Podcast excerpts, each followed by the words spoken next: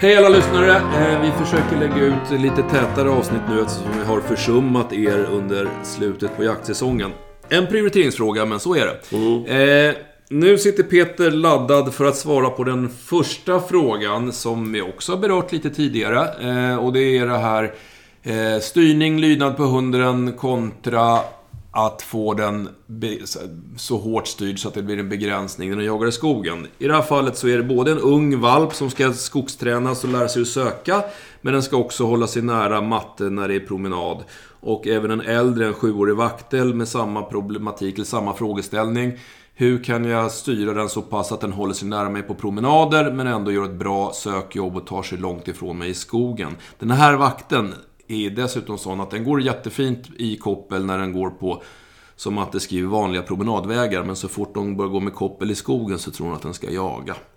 Vad gör man åt det här då, Det Peter? låter som en bra vaktel. Ja, Den ska jaga i skogen. ja. Nej men alltså, det... eh, jag kommer tillbaka till det hela tiden. Hundar är enkla varelser. Det är inte så svårt det här. Promenad är en grej och jakt är en annan. Jag har... Eh, jag ställer krav på mina spetsar. När vi är ute och promenerar. De är, hur konstigt det än låter, så är de ganska ofta lösa med mig. Även när jag promenerar i skogen. Då vet de att det inte är jakt. Eh, och det har att göra med att jag har lärt dem kommandon. I mitt fall så är kommandot nära. Gå nära. Då vet de liksom att det är inte frågan om att gå fot, men de ska fan hålla sig inom synhåll. Alltså. De ska röra sig runt mig. Eh, och det har ingenting att göra med, med det här med att ett, ett pejlhalsband signalerar jakt och så. Eh, även om det gör det. Utan det är kommandot. Mitt sätt att styra hundarna. Mitt sätt att kommunicera med hundarna som avgör om de ska få jaga eller inte. Eh, Så det där, det där, och eftersom hon har en vaktel som går jättebra i, på vanliga, så kallade vanliga promenadvägar. Ja, hur är hon där då? Hur beter hon sig där? Ja, men se till att bete sig på exakt samma sätt när man promenerar i skogen. Och är det så att hunden går jättefint och är lydig som på vanliga promenadvägar, men belöna lite extra då, samtidigt som det här kommandot kommer nära. Till, I mitt fall nära. Man kan ju gå, säga gå fot eller, eller mm, häråt eller vad fan man vill. Men man, man kopplar ihop det här, schyssta belöningar och vi har, vi har kul ihop med ett ord, ett kommando. Som hon sen använder också när hon promenerar i skogen. En fråga då. Eh, ska man inte, om man är ute i skogen och ska jaga och säga att jag ska gå in 200 meter innan jag släpper hunden. Ska jag undvika att använda kommandot nära då?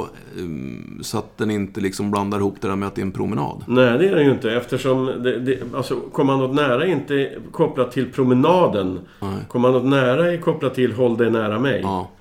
Ehm, för att jag menar, så gör jag när man knallar in med orkar någonstans och man ska gå 500 meter innan de ska skickas och jag vill inte ha koppel på henne.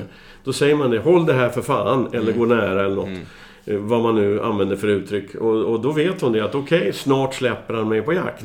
Då blir det en enorm belöning för henne. Eh, Så att hon vinner ju på att använda till exempel nära när hon knallar in innan hon släpper.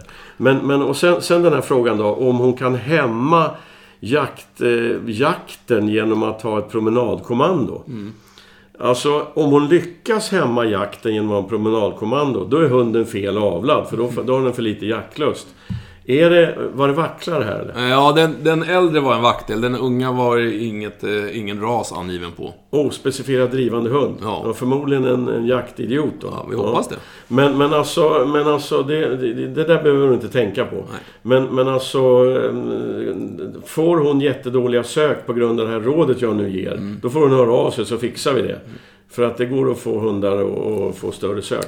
Jag vet att du sa vid något annat tillfälle när vi pratade i podden faktiskt att, att eh, enda risken med att man eh, är lite för hård i sin lydnads eller sin korrigering på hemmaplan eller på promenader är att, att eh, man förstör inte jaktlusten men man kan möjligtvis förstöra hundens vilja att komma tillbaka in till husse. Att det blir svårt med inkallningen under jakt. Ja, alltså, ja precis. Alltså, det, det, det, är så, det, det är lite dubbelt det här. Men, men alltså, om- vi börjar från början. Jag vet att det är så jättemycket, många hundägare, alltså jakthundsförare, som, som lägger enormt mycket tid på, på att få lydnad och följsamhet av hunden när hunden är väldigt, väldigt ung. Alltså när man går valpkurs när den är 10 veckor och man håller på och tränar som fan följsamhet och så vidare. Mm, det behöver inte sabba jaktlusten, men däremot kan det plocka ner lite av självständigheten. Mm. Då kan man få en hund som blir lite kort i förföljande och kort i sök och så, för att den kommer och frågar hela tiden. Du vet, den jagar och sen kommer den tillbaka och säger Tycker du att det här var okej okay, eller? Förstår du? Att man plockar bort självständigheten. Eh, så att för att... Jag vill ju att mina spetsar ska vara jaktidioter. Därför låter jag... Eh, det var ju faktiskt en som skällde på mig häromdagen med min... Jag har ju en nio månaders eh, mm. jämtvalp alltså. Som jag inte har särskilt bra styrning på. Mm. Eller jag, alltså generellt har jag väl det då. Men jag släpper henne Alltså jag låter henne vara vild om man mm. säger. Du som är hundtränare och så vidare borde ju ändå ha koll på läget, du vet. Vänta bara, för när hon är två år, mm. då har jag koll på henne. Men nu låter jag henne vara en vildbasse så att hon vinner den här självständiga... Så jag går den andra vägen liksom. Ja. Jag låter hundarna bli, gå lite ur hand först och sen hämtar jag hem dem. Ja. För att jag inte vill ha en spets som förföljer för kort. Du vet Udda, min gråhund. Mm.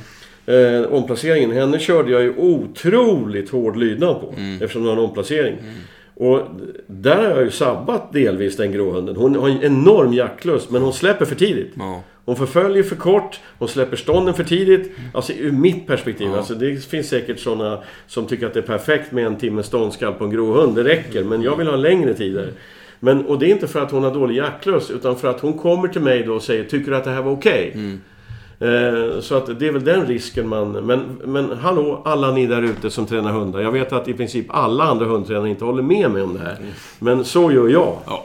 Eh, och sen tror jag, och det har vi också berört många gånger förut, det, alltså hundar är otroligt duktiga på att läsa våra signaler. Nu vet inte jag om Matte eh, beter sig på ett annat sätt när hon tar eh, vakten och ska gå på koppelpromenad i skogen, men det finns ju en möjlighet. Va? Jag ser ju på, på, på min vaktel, eh, ibland när vi har jagat mycket gris en dag och pliktskyldiga så tycker jag att hon ska få springa lite i skogen. Då, sätter jag på henne pejlhalsbandet, släpper ut henne och sen tar jag inte ens med mig bössan ut för att jag ska ändå inte skjuta något. Hon ska bara få springa av sig. Mm. Det blir mycket sämre sök, hon håller sig mycket närmare mig. Hon vet att vi inte är ute och jagar på något sätt. Alltså, för husse beter sig annorlunda, då beter sig hon sig annorlunda. Men alltså jag vet ju för att när du släpper, när vi träffas på morgonen och ska jaga och släpper ut vaktel, eh, gammeltanten i bilen. Då kommer de fram till mig och säger Hej Peter, är du här? Och sen så sjunker svansen. Jaha, då ska de jaga gris. Ja. då måste jag vara i bilen halva dagen. Ja, Ja, det är inte lätt att vara hund alla gånger. Hörrni, ni, eh, nu ska vi prata om en, en... Eh, det här blir en fråga som verkligen är om någon frågar oss. Eh, och det är en kille som ska skaffa valp. Och hans fråga är helt enkelt hur gör man när man ska välja valp ur kullen? Han skriver att han har koll på linjer, uppfödare och avelsråd. Men frågan är egentligen, om jag nu får välja första valpen i kullen, vad går jag på? Och är det den som är lugnast, busigast, finast täckning, färg och så vidare? Kan man ens se någon slags mentalitet på en åtta veckors valp eller tar man bara en på måfå? Um, om... det, där, det där är det finns lika många råd om det där som det finns erfarna hundförare. Ja. Om man, om man, det finns ju olika faser i, i en valps liv och, och, socialiseringsfasen är väl den som är viktigast när vi ska prägla våra hundar upp till 12 veckor, någonting sånt där. Va? Men, men Alltså det är jättesvårt. Jag, jag tog en kull på min vaktel här för några år sedan och, och eh, jag hade, hade ett par som, som eh, valde den bevisligen lugnaste tikvalpen i en kull på 10 valpar. Hon var otroligt lugn och försynt och tillbakadragen. Den valpen är nog nu en av den, de livligaste av de här 10 eh, valparna. Ett otroligt yrväder som far överallt hela tiden. Men beror det på valpen eller på de som köpte valpen? Nej, det, det är ju egentligen dit jag vill komma. Va? Alltså jag tror väl, jag har ju, vilket du vet om Peter, jag har ju en sån här, bara för att välja på något sätt så har jag alltid valt jag brukar ha som kriterier, den valpen som fortast rymmer ur valplådan, den verkar vara framåt, den tar jag, om jag nu har möjlighet att välja den. Det är absolut, eh, det, ja, det är ett lika gott kriterium som någonting annat. För det går inte att säga, man kan få en uppfattning. Eh, man kanske inte ska ta en, en valp som skyggar och är otroligt försynt och går och gömmer sig när, när åtta andra valpar kommer fram och hälsar och den nionde drar sig undan. Möjligen. Men annars är det precis det du var inne på nu Peter enligt mig då. Eh, vad gör man med valpen sen? Det tror jag är den stora ja, Men alltså, sen, alltså jag, jag känner en kille som, som, eh, som eh, har mest haft drevrar, många drevrar. Han vill bara ha tikar och han, får inte han välja den förstfödde tiken mm. i kullen, mm. då tar han ingen. Nej. Alltså för det, för det är den som blir bäst ja. enligt honom. Ehm, Jag har ju en helt annan modell och det är att... ehm, Det var ju som sista valpen jag hämtade här. Då pratade jag med uppfödaren. Som vet vem jag är. Jagar som en idiot väldigt många dagar om året. Jag vill ha hundar som, är, som med mycket drag i typ. Ja, Eh, Han får välja. ja. Det är uppfödaren som lever med de här valparna i två månader. Mm. Och tvingas gulla med dem och torka piss och skit och mata dem och hålla på. Han ser ju, är det någon som kan gör, göra det valet så är det han då, tycker jag. Men, men sen finns det också en grej till med det här och det är att eh, i brukshundsvärlden så finns det ett, ett, ett sätt att testa valpar. Alltså tjänstehundar, alltså den typen av... Eh, så finns det liksom ett, ett protokoll helt enkelt. Eh, att man testar. Och, men generellt, och det handlar om hundens lekförmåga och mod och allt möjligt. Men generellt är det så att, att vill, man, vill man göra ett snabbtest av vilken valp som blir mest skrämd av saker och vilken valp som blir minst skrämd. Ja, då ska, när valparna ligger halvtrötta i en hög på golvet, då ska man be uppfödaren att få låna ett stort jävla grytlock. Och så ska man släppa det rakt ner i golvet fyra meter från valparna. Samtidigt som man stirrar på valpkullen. Jag menar... Och eh, det kanske var just, just den valpen som verkar räddas i det sammanhang kanske hade en dålig dröm eller hade gjort sig illa precis. Eller, alltså det, det går ju fan inte Nej. som jag ser det. Nej, och det är som du säger, det finns lika många varianter på det. Någon säger väl inte den största och väl inte den minsta. Det är någon sån här svensk medelväg. Ta, ta någon i mitten då. Men eh, du och jag känner ju en kille som tog en av mina eh, valpar som var en... Ja, alltså han var, han var någonstans i mitten. Men han är ju- Jag vet inte hur många gånger jag har sytt ihop honom eftersom han är fullständigt galen och kastar sig in i alla vildsvin oavsett storlek och lär sig ingenting på det. Va? Så, att, så jag tror att... att Lite som ehm, killen själv eller? Lite som killen själv. Eh, magkänsla är en bra grej. Eh, gå på magkänslan. Jag tror att, att det är jättesvårt att bestämma eh, hur valpen ska bli när den är åtta veckor gammal. Det är vad man gör med den sen som kommer vara den Han har stora gjort det man ska nyttan. göra. Han har avelslinjer, Exakt. uppfödare, kollat, pratat med folk. eh, Frisk, hur friska de är. Finns det massa höftledsproblem i linjerna, bla bla bla. Ja, Det är, sånt. det är den viktigaste researchen innan man väljer uppfödare. Sen, sen får man den valp man förtjänar, brukar du säga, tror jag. Ja, men det är så. Ja. Det är så. Eh, det var det om den. Nu har vi en, en gråhund som eh, eh verkar vara en väldigt duktig gråhund på många sätt. Den, eh, det är en 10-15 älgar eh, skjutna på ståndskall för den. Eh, den är fyra år gammal.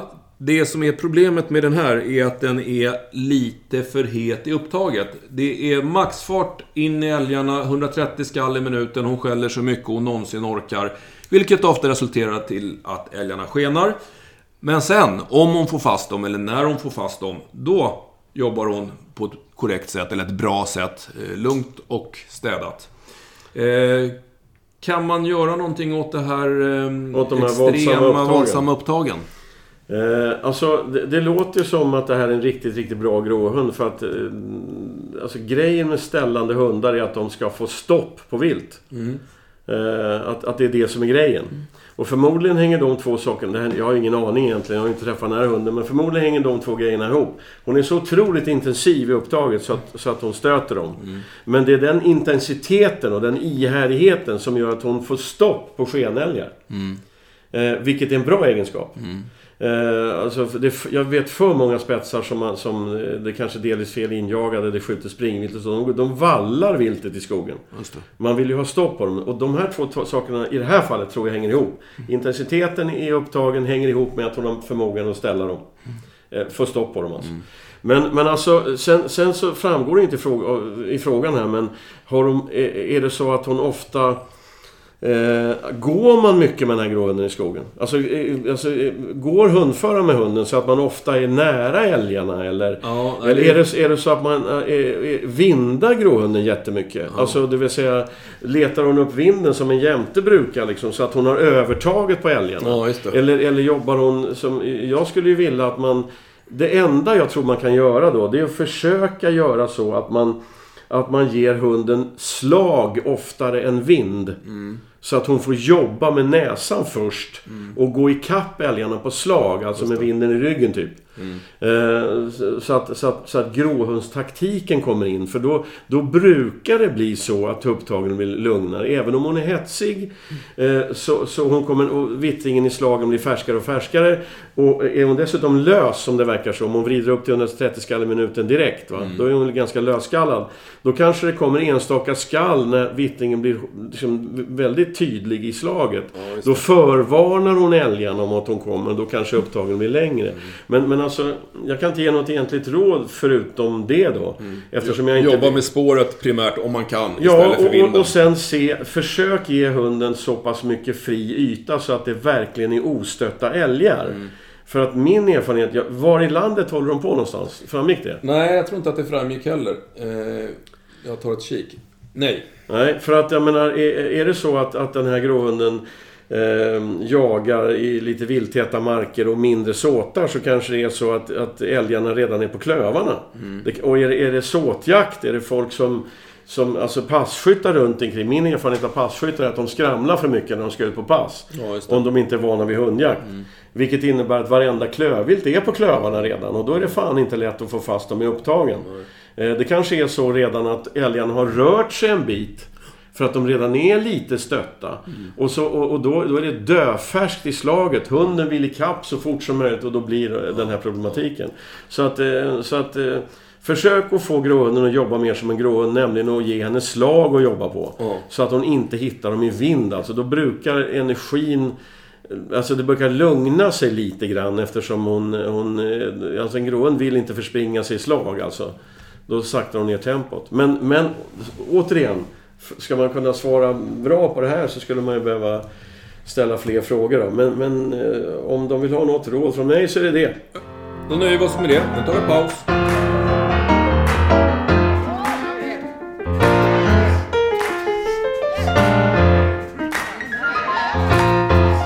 Återigen, eh, vi har en fråga där svaret kanske inte är sådär eh, det man vill höra. För det, det här är en liten knepig situation.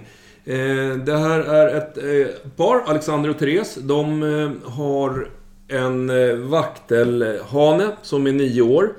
Börjar bli lite gubbig och vakta sina saker och är lite så... Ja, vill visa vem som bestämmer, låter det som, i kontakt med andra hundar. Och de ska nu ta en omplacering och det är en karelare, en hane, fyra år. Och enligt den tidigare ägaren så är det här en, en kille som står upp för sig eh, och inte viker ner sig om det kör ihop sig. Eh, och frågan är helt enkelt hur ska vi... Vad betyder det? Han sig på andra hundar eller? Nej, det står att han, eh, den tidigare ägaren har sagt att han gärna leker med andra hundar utan problem. Men när det hettar till så viker han inte ner Det sig. låter som en vanlig karelsk björnhund. Ja, eh, och då är ju frågan hur, hur ska man agera när karelen och vakten möts första gången? Hur undviker vi konflikter i framtiden? Eh, och då ska jag börja med att säga att jag antar att det här är två okastrerade hanhundar. Eh, annars är problemet väsentligt mycket mindre. Men om man utgår från att det här är två okastrerade hanhundar så är det här inte alldeles lätt. Vi har en vaktelhane på sju år som, som eh, är herre på täppan där han bor. De har tidigare haft en annan hund men det var fortfarande vaktelhanen som var herre på täpparen. Och nu kommer det komma in en, en eh, halvkaxig eh, karelarhane som också är fullvuxen, könsmogen. Eh, så, så bara där så är det en liten inkräktare som kommer i reviret och dessutom en kille som verkar vilja stå upp för sig och kanske eh, tänker ge sig på och ta första platsen herre på täppan-rollen. Eh, det här är ju inte helt okomplicerat. Jag tror att du och jag har ganska eh, samma syn på hur man åtminstone kan försöka att agera. Eh, det vill säga, eh, i steg ett, se till att de här grabbarna får mötas på en stor öppen yta i det fria. Och i den bästa av världar hamnar de i samförstånd på en gång. I, I de kanske mer troligare av världar så kommer det bli någon typ av diskussion dem emellan om vem som bestämmer. Men att alltså, men det, här, det här är ju så fruktansvärt känsligt alltså, och svårt att svara på egentligen. Men, men, men alltså, min erfarenhet är att om man... Alltså det här är finlir, alltså jag är medveten om det. Men om man eh, de- ska träffas på, på neutral mark. Eh, Och de ska fan inte... Den här mötet får fan inte blanda ihop med, med vad människorna gör. Nej. Eh, och problemet är att ofta är människorna för nära. Nu ska vi se hur det går och alla stirrar och man, man står med hundarna nära varann i kopplet och släpper dem nära och så. Utan släpp hundarna långt emellan. Vi snackar 40 meter emellan så att de hinner läsa av varann innan de kommer nära varann. Men spring inte med. Stå inte och stirra och tjoa eller liksom var, var, stå inte, ligg inte i startblocken för att kasta er in och sära på någonting som ni tror kan bli fight. Utan låt dem då... Det, det här är en risk man tar. Jag vet att det är säkert många som lyssnar också nu som tycker att han är inte klok den här hundtränaren. Vad fan, släppa ihop två han, kaxiga hanhundar kan bara sluta på ett sätt. Men jag tror att människan, vi, vi lägger oss i jättemycket. Och alltså en, en hanhund ska fan i mig kunna brösta upp sig och morra åt en annan hanhund. Det är inget konstigt i hundvärlden. Eh, och jag, menar, jag, har, jag har ett exempel från... Jag hade ju hanhundar tidigare och jag hade en, en, eh, en, en, hund, en hane som var fruktansvärt dominant alltså. Fruktan, han slogs aldrig. Nej, det var solklart vem som bestämde. Ja men alltså han bara visade upp bredsidan så... Och han träffade vid ett par tillfällen en annan hanhund, en kompis hanhund som var lika dominant den. De stannade på 10 meters håll, så gick de i en cirkel och, och tittade på varandra bara. Tills de som på givet kommando gick åt varsitt håll. Men hade jag och den andra hundföraren kastat oss in där och sagt att lugna ner er nu eller någonting. Då hade det kunnat smälla. Eh, Så att eh, rådet blir i alla fall att släpp, som du säger, släpp dem på neutral mark, låt dem vara. Ja. Eh, gapa inte så mycket och så får man se vad som händer. Och därifrån, vad som händer där, avgör hur man gör sen. Ja. Eh, så, men, men, men alltså visst fan är det så... Eh, Det är en risksituation. Eh, eller det kan bli. Och, och det är dessutom som så att, att det här kanske funkar jättebra första mötet och andra mötet. De lever i högsta välmåga tillsammans under ett par år. Sen den här nioåriga vakten som redan nu är lite gubbig. Alltså det är ju inte... Jag, tyvärr ser jag ju en hel del bitskador på jobbet. Och, och eh, när den börjar kanske bli ännu mer till åren att tackla av, då kan det ju vara så att har den talat om för Karelan att jag bestämmer och sen börjar den svikta lite och bli lite gammal och grå och inte riktigt orkar stå upp. Då kanske Karelan gör ett nytt försök. Så bara för att det funkar nu, det är inte helt lätt att ha nej, två inte lätt. oplacerade Men, men, alltså, men, men jag tänker så här va. Alltså ska man, ska man, och, låt oss säga att det här första mötet går skapligt bra. Ja, Eh, de står och spänner sig och, och sen så börjar de nosa på lite annat och sen någon som bröstar sig igen. Ge dem en halvtimme, en timme så att de liksom vänjer sig vid varandra. Eh, sen skulle jag ju lägga väldigt mycket tid på Karelan. ja. Jag skulle inte gå med hundarna tillsammans i koppel, alltså på promenader de första två månaderna. Jag skulle lägga massor med tid på Karelan för att vinna Karelan. Alltså min erfarenhet av spetsar, stora spetsar, är att de måste man vinna. Det är inte så lätt att tvinga dem. Tvingar, dem, tvingar man dem så kan de hitta på grejer bakom ryggen på en. Men att vinna den, liksom, att den verkligen vill göra det jag vill att den ska göra. Så att man har lite styrning i den änden då. Eftersom vi vet ju inte var den här Karelan kommer ifrån eller vad den har varit med om eller någonting. Det är en omplacering. Ehm, så, men och sen eh, en, en följdfråga till det här då. Om det kom någon till dig på kliniken och sa Tycker du att vi ska kastrera vakten för att minska problemet? Vad skulle du säga då? Ehm, jag skulle få tänka till och jag, jag är väldigt tveksam till att man skulle få så himla stor effekt av att kastrera en nioårig vaktel. Jag är väldigt tacksam För över att du svarar på det Ja. sättet. Därför att den där vakten som är så gammal, den har hanhundsbeteende. Ja, den har ett invant beteende och det Precis. kommer sitta kvar. Den, Ehm, och, och, och då kan man, tror jag, eh, göra, eh, göra alltihopa en otjänst. För då kommer vaktelhanen agera som om han var en stor stödig hanhund, men han luktar som en snigel. Ja. Han luktar varken tik eller hane. Nej, nej. Vilket kan förvärra problemet. Ja. För då kommer Karelan fråga Vad är du för en? Ja. Mm. Och då säger hanhunden Jag är hanhund. men Då säger luktar- Karelan, det är du inte alls det, för du luktar snigel. Eh, Så att jag menar, det, det, det är liksom inte svaret. I det här läget så tror jag Nej, inte nej, jag tror det. det. Det har gått för många år. Eh, jag ska bara ta upp en liten parentes i sammanhanget för att eh, i, i samma mail så nämns det då eh, ett beteende att, att hanhunden håller på och rider på andra hundar oavsett kön i tid och otid. Och det där, för det är också en sån här vanföreställning som man hör ofta att, att det, den, den ska sätta på någon eller försöka göra barn eller vad nu gör. Det där är ju ett rent dominansbeteende. Jag har ju två tikar hemma. Eh, dessutom två kastrerade tikar numera. Eh, där eh, den ena tiken eh, rider på den andra emellanåt. Och det är bara när hon ska tala om att nu har du jävligt jobbig, nu ska jag hålla dig på plats. Det är ett dominansbeteende. Mm. Så att det finns ju ingen, inget sexuellt med det här överhuvudtaget, vilket många tror. Eh, så att... Eh, ja, det var, det var en avvikelse, eller ett sidospår. Nu ska vi prata mer om vaktel faktiskt. Det är flera vaktelfrågor här. Och i det här fallet så handlar det om en väldigt ung vakteltik. Jag tror att hon uh, fyllde år igår, i ett år.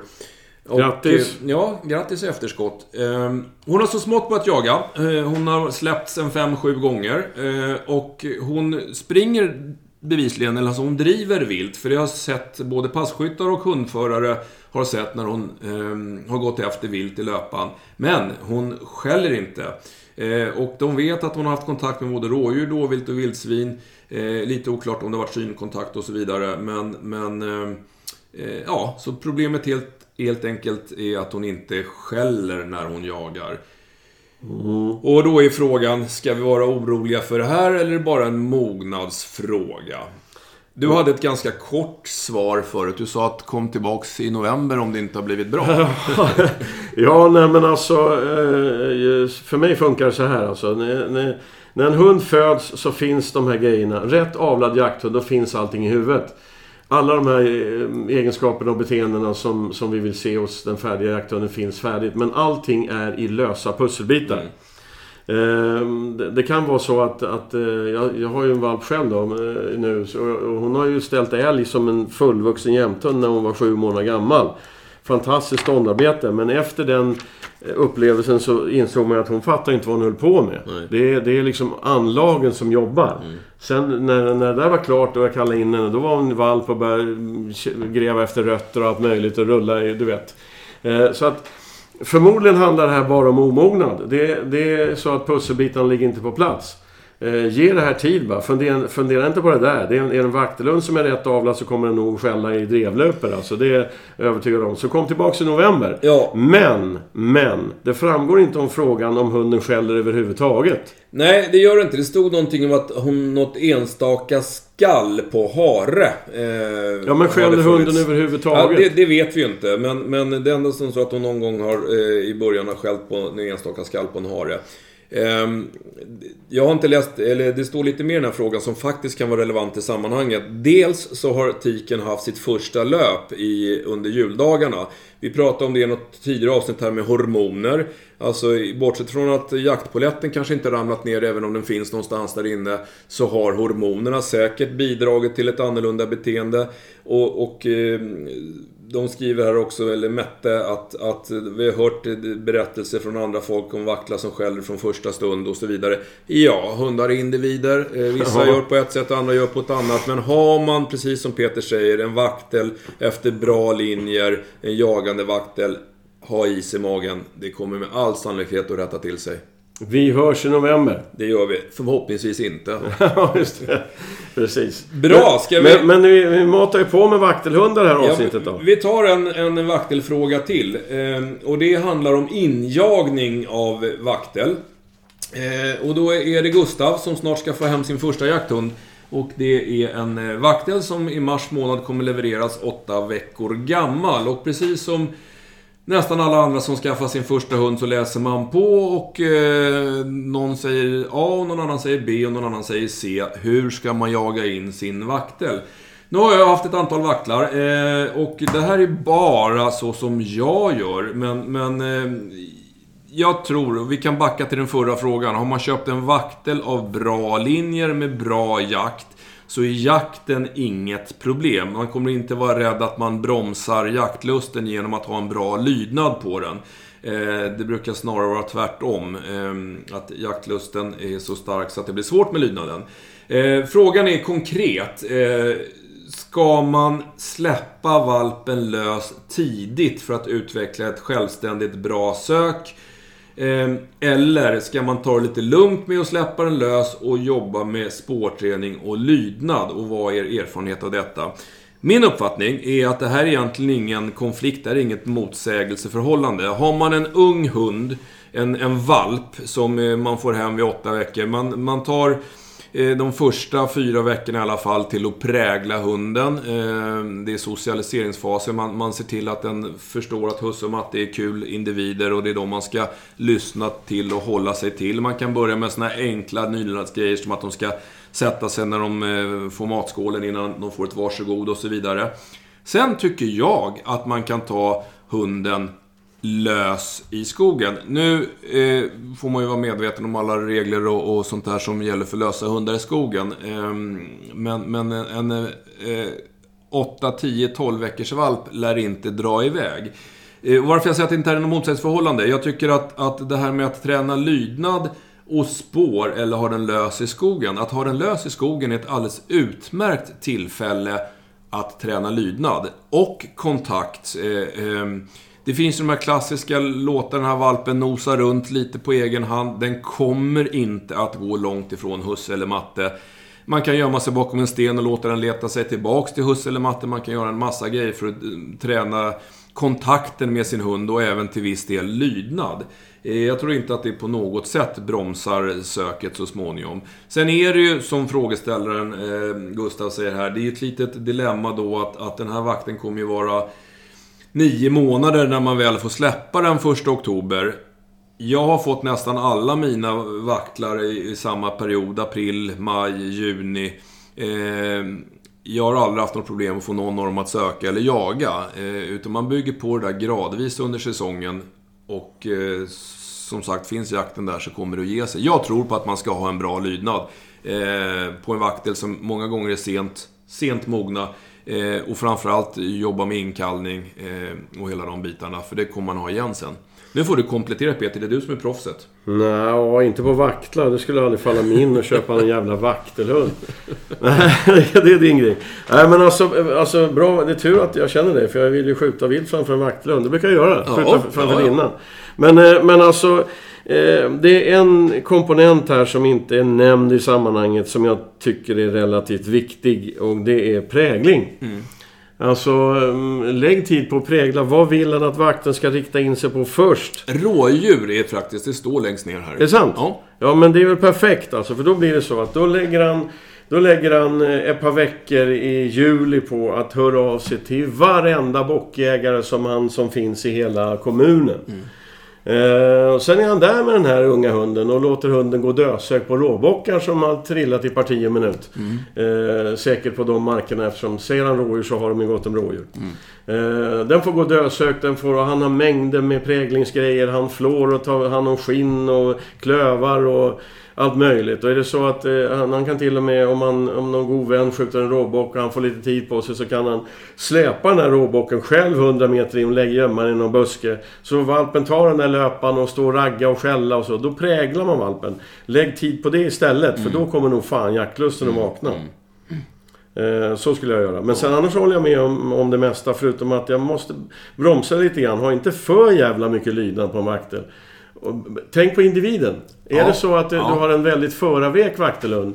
Det finns ju sådana. Ja, som är väldigt eh, lismande nästan och vill vara till lag. Så har man för mycket där, då är risken stor att söken blir lite pissiga och den kommer att fråga Vill du att jag ska springa längre bort nu Husse? Och sådär. Ja, nej men det är sant. Och det, alltså, det, det har vi också pratat om för det, det är mycket en individfråga. Men, men det som jag... Ja, lydnad eller kontakt, alltså samarbete med föraren. Följsamheten. följsamheten. Jag har sett för många vacklar som, som när det väl är dags att släppa jagar för sin egen skull och inte tillsammans med husse ja, eller matte. Va? Så, ja. så att, eh, lägg mycket tid tillsammans med hunden. Ja, men det är sant. Men, alltså, men bejaka då det här, det här självständiga. Genom att vill hunden vara självständig, då får han självständigheten genom mig. Ja. Eh, så att, för att, jag ville bara bromsa, inte för att säga emot, utan egentligen Säger man för mycket träna lydnad. Ja, då, då, får jag lite taggarna utåt ja. alltså. För att det är inte brukshöns...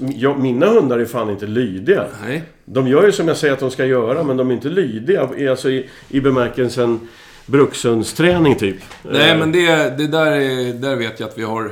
Jag, jag tycker också att jag har bra, bra pli på mina hundar, men de går ju inte eh, fot när jag är ute och går med Nej, dem och sådär. Och det, för jag har inga krav på det. Nej, de ska jaga nej. och sen ska de göra som jag säger på det stora hela. Så, så att det, det betyder att det är en balansgång. Jobba med följsamhet alltså, det vill säga styr hunden i skogen kan man Ja, säga. ja. Eh, skulle jag vilja. Och Ja, sen- och- styrning är nästan bättre än lydnad. Ja, jag, jag, jag tycker det. Och sen massor med prägling. Ja. Alltså det tror jag är nyckeln alltså. Bra! Eh, vi hann igenom ganska många frågor idag, eh, men vi nöjer oss här. Och eh, ja, det här är ju om någon frågar Oss!